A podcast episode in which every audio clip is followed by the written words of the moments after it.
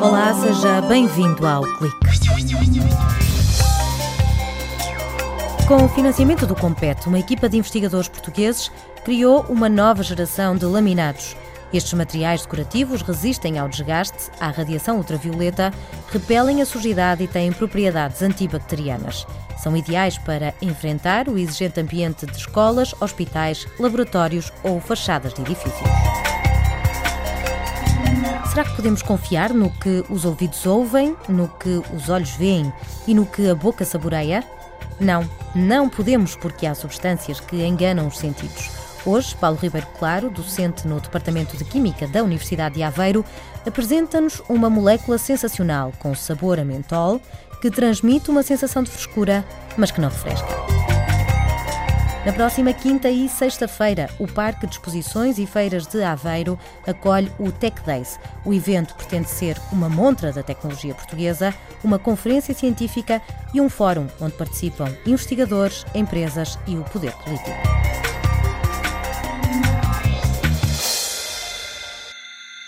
Há uns anos, a moda do shampoo e amaciador, numa única embalagem, fez sucesso. A fórmula de juntar várias características no mesmo material chega agora ao setor dos laminados. No âmbito de um projeto europeu, foi desenvolvida uma nova geração destes produtos. Está preparada para resistir ao desgaste, à radiação ultravioleta, à sujidade e até às bactérias.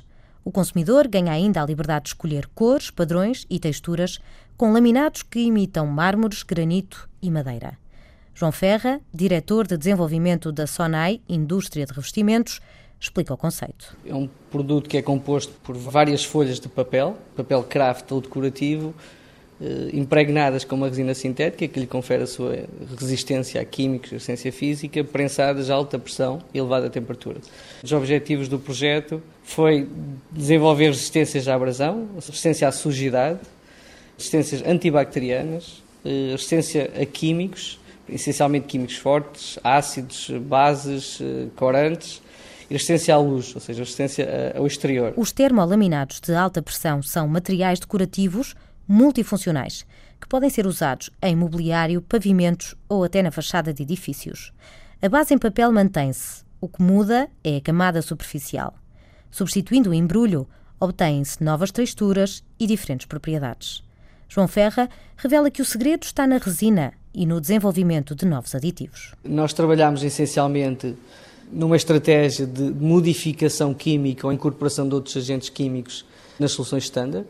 Eh, e aí o que nós tentámos introduzir foi, eh, com a ajuda de outros, de outros produtos químicos, eh, modificar a superfície ou através de, eh, de, de incorporação de agentes hidrofóbicos eh, na própria resina que é utilizada para a produção do, do, do, laminado, que é quem dá as características finais do produto, ou através também no desenvolvimento de novos tipos de polímeros, e essa área foi desenvolvida em conjunto com, com, a Faculdade de Engenharia. Para criar um produto inovador, foi preciso reunir especialistas de várias áreas.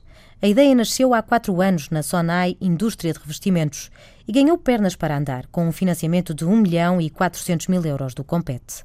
Angela Dias, coordenadora de projetos na Rede de Competências em Polímeros, sublinha o contributo desta associação. O nosso papel foi formar o consórcio, a partir daí Colocamos à disposição as nossas instalações aqui no edifício da UPTEC, junto à Faculdade de Engenharia, onde temos um laboratório de investigação com mais de 30 eh, equipamentos científicos à disposição, quer dos nossos associados, quer dos parceiros que temos em projetos de ID. E também agilizamos a gestão e a contratação de novos eh, investigadores. O consórcio reúne investigadores da Universidade do Porto, da Escola Superior de Tecnologia de Viseu e da Universidade de Aveiro que ficou com a missão de estudar o papel, diz Dmitry Evdugin, investigador no Departamento de Química. Nossa preocupação foi eh, quais qualidades de papéis são particularmente importantes para este género de produtos, como é que nos podemos modificar estes papéis no momento de impregnação, quais novos produtos podem levar-nos a nova qualidade superficial que, eh, no fundo, vai predeterminar estas propriedades que foram necessários atingir durante este projeto. Os laminados desenvolvidos neste projeto querem competir com diferentes materiais, desde as pedras usadas em bancadas de cozinha e laboratórios até aos cerâmicos que decoram as fachadas dos edifícios. Filipa Silva, responsável de marketing da Nautilus, garante que estes novos laminados são perfeitos para fabricar material de escritório e imobiliário escolar. Nosso papel essencial aqui foi fazer os protótipos, ou seja, aplicar estes novos laminados naqueles que serão produtos finais, sejam elas mesas, quadros de cerâmica, as bancadas de laboratório que também produzimos, os revestimentos do assento e encosto de cadeiras escolares, por exemplo, ou mobiliário de escritório, entre outros. Com esta nova geração de laminados, as empresas do consórcio fazem a diferença com um produto que reúne várias características no mesmo material. Os protótipos estão prontos, falta agora a análise de mercado. Depois, há que enfrentar uma concorrência feroz vinda da Europa Central e dos Estados Unidos. Depois de ouvir o episódio de hoje das moléculas sensacionais, é provável que sinta uma sensação de frescura, a mesma que nos invade quando mastigamos uma pastilha de mentol. Paulo Ribeiro Claro, docente e investigador no Departamento de Química da Universidade de Aveiro, garante que o mentol, afinal, não refresca nem baixa a temperatura da pele. O mentol é uma substância produzida por plantas do género menta ou hortelãs, como a hortelã-brava e a hortelã-pimenta.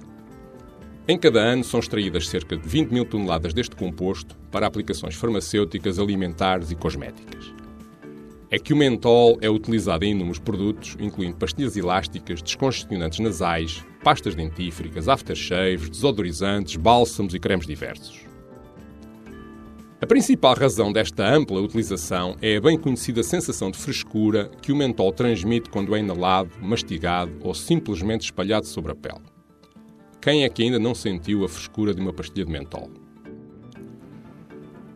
Mas a característica mais interessante desta molécula é que ela realmente não refresca, não baixa a temperatura da pele, apenas cria a sensação de frescura atuando diretamente sobre os nossos sensores térmicos. De facto, a pele tem dois tipos de sensores térmicos, uns para detectar o calor, outros para detectar o frio.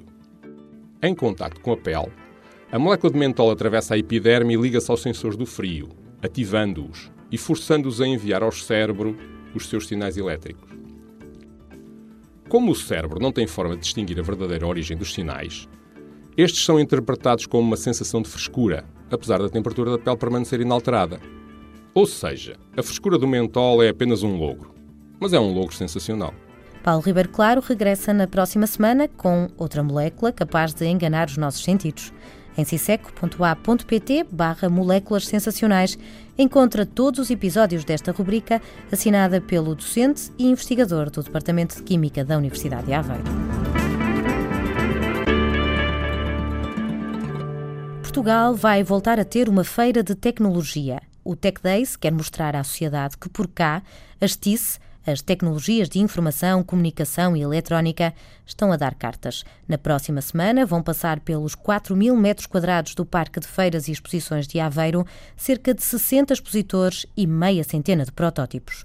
Nuno Borges de Carvalho, investigador no Instituto de Telecomunicações de Aveiro e um dos organizadores, sublinha que o Tech Days tem o mérito de juntar seis laboratórios científicos que produzem conhecimentos nesta área, empresas que comercializam soluções e utilizadores. Pôr a tecnologia ao serviço da economia é um dos grandes objetivos. Nós temos aqui um triângulo de inovação. Portanto, se nós conseguirmos fechar este triângulo, eh, nós conseguimos criar produtos que são interessantes para o mercado e, portanto, eh, esperamos criar novos produtos que possam ser comercializados e exportados.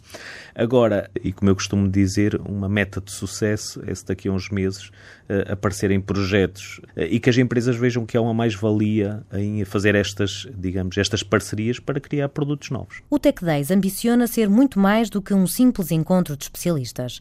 O programa está dividido em três partes: feira, fórum e conferência. A feira será inaugurada pelo Ministro da Economia, Pires de Lima, na quinta-feira, e abre ao público na sexta-feira entre as duas e as sete da tarde. Apresentação de soluções de telecomunicações para o mar, a utilização, por exemplo, de tecnologia em, em, em cidades inteligentes, uh, por exemplo, para nós podermos fazer o parqueamento do nosso automóvel e fazer um pagamento inteligente do, do parqueamento na cidade. Portanto, há soluções destas que vão ser demonstradas na feira. Uh, do ponto de vista do utilizador final, uh, posso aqui referir um caso que, que, acho que vai ser interessante ver na feira, que é uma empresa de recolha de, de, de resíduos, uh, que vai nos mostrar como é que integrou as tecnologias de informação, comunicação e eletrónica na gestão das suas frotas e como é que isso tem impacto na, na empresa. Para dar a conhecer o estado da arte, o dia de quinta-feira, 17 de setembro, será preenchido com a apresentação de artigos científicos mas não só. A Conferência Nacional de Telecomunicações conta ainda com a presença de dois oradores estrangeiros e de representantes da indústria. Uma vem da NASA e vem-nos falar sobre a utilização de fibra óptica em ambiente espacial, uh, e a outra pessoa vem uh, da Toyota no Japão e vem-nos falar do infotainment dentro dos automóveis. Uh, e, portanto, vai ser muito interessante ver também como é que as tecnologias de informação e comunicação eletrónica estão a entrar dentro do nosso carro. Também nesta conferência técnica vamos tentar pela primeira vez eh, criar uma interação entre academia eh, e empresas e por isso, por cada artigo científico apresentado, teremos uma empresa que vem apresentar um caso de estudo que, que tenha sido desenvolvido em âmbito empresarial. Durante dois dias não faltarão oportunidades para estabelecer diálogo entre empresas, investigadores, poder político e investidores.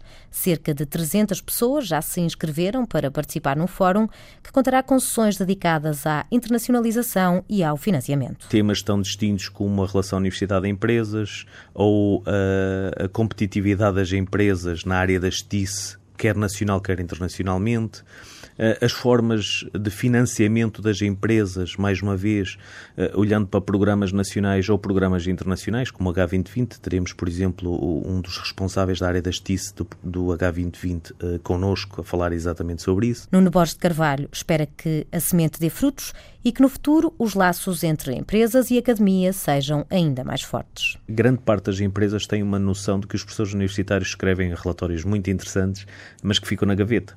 O facto de nós termos uma feira uh, uh, permite que se coloque em cima da mesa protótipos, que se coloque em cima da mesa demonstradores. E, portanto, já não é um relatório de 500 páginas que está numa gaveta. Uh, ali nós vamos vê-los a funcionar. E, portanto, se as empresas conseguirem perceber que há, de facto, ali um parceiro, quer académico, quer outra empresa, até que está noutra área de, de, de, de atividade, mas que poderia ser ali uma, um ponto de ligação interessante, se calhar conseguimos criar sinergias em Portugal que, que, que por vezes perdemos. Relembro então que a 17 e 18 de setembro, Aveiro acolhe o Tech Days. O evento é organizado pelo Instituto de Telecomunicações em colaboração com a Universidade de Aveiro, em Nova Ria, o Polo de Competitividade TIS e a Câmara Municipal de Aveiro. Quanto ao clique, regressamos no próximo sábado, quando consigo desse lado. Até lá.